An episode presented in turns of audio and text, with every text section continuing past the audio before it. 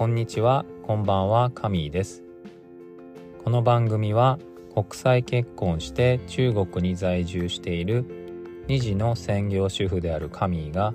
自分ビジネスを成功させるために好きなことや本当にやりたいことを探求するプロセスや起業のノウハウなどについて気楽に話しています。好きに素直に自由に生きながら自分ビジネスで成功し専業主婦脱出を目指すラジオです。はい。ということで前回はキッチンの台付近の話をしたんですけれども今日は別の家事ネタで洗濯物について話してみようかなと思います。洗濯も結構話すことが あるんですけれども、うん、最近気になっているのはあの子供が服を脱いで洗濯をするカゴに洗濯物を入れるカゴに入れてくれるのはいいんですけれどもあの着ていた服が全てこう総裏返しになって 入っているのをどうしようかなというふうに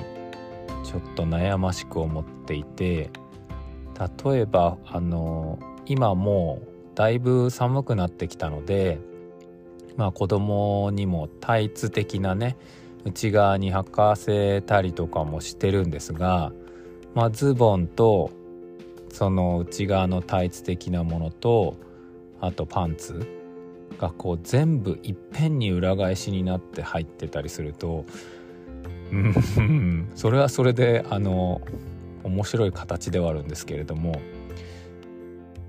どうしようかなっていうのを子供に裏返しのものを表に返して入れてもらうように言うかでも何かまあ言うのは別にそんなに手間じゃないので言ってみてもいいかなと思いつつなんか自分自分でまあ裏返してもさそんなにあれだなっていうところもありあとその話です。あのいつも気になるというか引っかかるのが以前 NHK の「試して合点」だったかと思うんですけれどもで紹介されていたのでその靴下の匂いを取るのに、えー、なかなかの洗濯機だとだけだと取れ取りにくいけれども一つうんその匂いが取れやすい方法として紹介されていたのが裏返しで洗うっていうのが紹介されていてその理屈はちょっと忘れてしまったんですけれどもあ裏返しのまま洗うとその匂いが取れやすいんだっていうことだけが私の記憶の中に あってですね。そうすると果たしてあの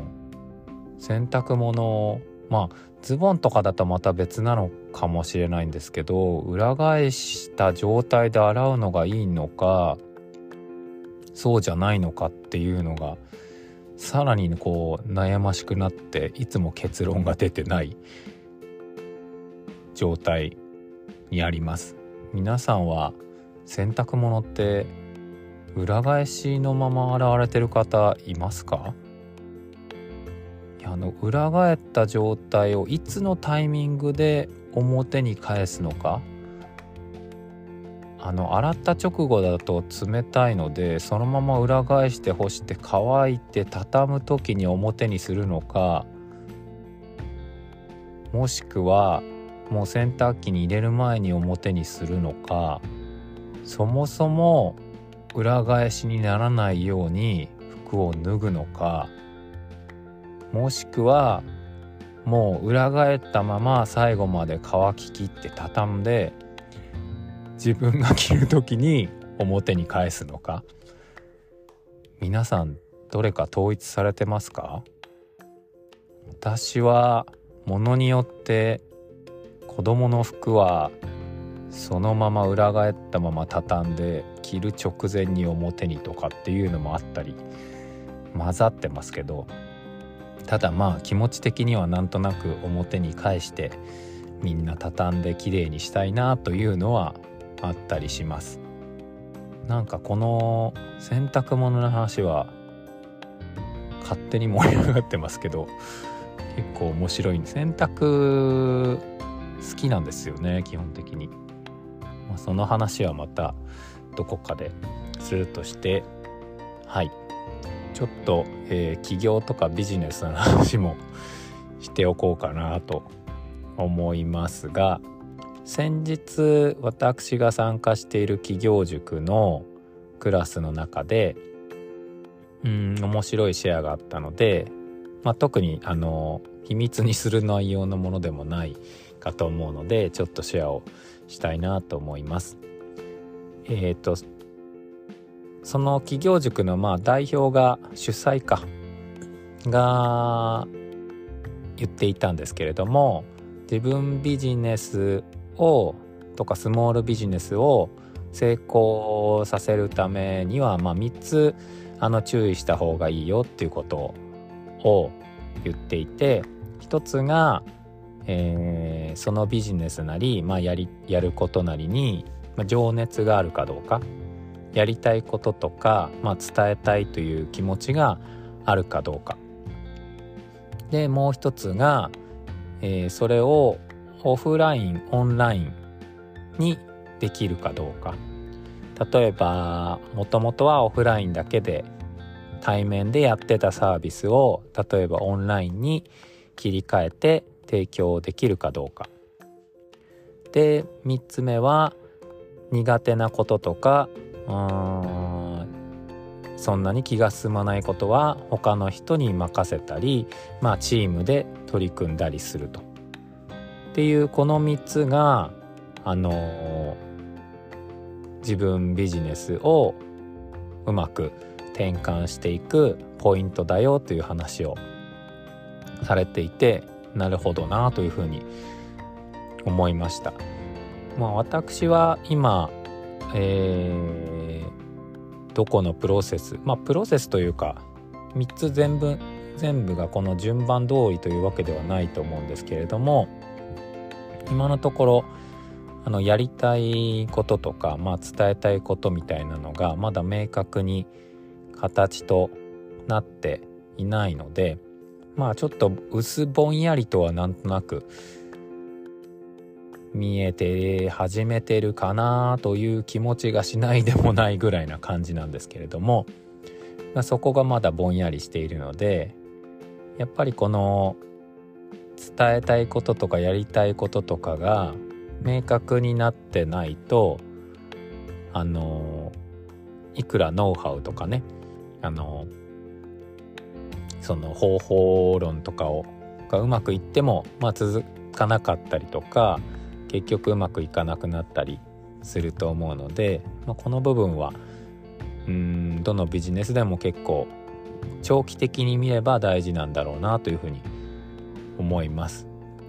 でまあオンラインかオフラインかっていうのはだいぶ今 Zoom とかで、えー、コロナのせいというかコロナのおかげで抵抗がだいぶなくなっているのでまああれですけれども例えばうんと今までオフラインで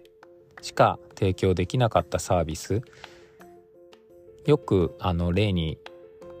私が参加してる企業塾で例に出されるのはうんこうヒップのヒーリングっていうその潜在意識に訴えかけて、まあ、ちょっと反誘導瞑想的な状態にすることで、まあ、心身を癒していくっていうサービスがをやってる方がいるんですけれども、まあ、そういったサービスも対面じゃなきゃ無理だと思っていたのが実はオンラインでも提供することができたっていうのはがあってまあ割とどんなサービスでもオンラインで提供できる可能性はあるんだろうなというのは思ったりします。あと3つ目のその苦手なことはチームでっていうのは、まあ、やり自分がちょっとできないこととかまあできてもそんなにうまくできなかったりやりたくないことっていうのは、まあ、他の方にお願いしたりだとかチームを組んでやったりするとうまくいくよという話だったんですけれども、まあ、なかなかこの誰かに任せるっていうのはねちょっと心理的にも難しい部分があるかなと思ったりもするんですけれどもまあその辺も私もまだどの段階にも今今のところはいないので、うん、ちょっと想像はあれですけれどもまあに最終的には苦手なことだけじゃなくてもまあできる人にやってもらうっていうのがいいのかなというふうに思ったりもしました。はい。そんなわけで、えー、今日は自分ビジネスをうまく転換させるための3つのポイントをご紹介してみました、えー、今回はこの辺でまたお耳に合いましたら聞いていただけると嬉しいですそれではまた。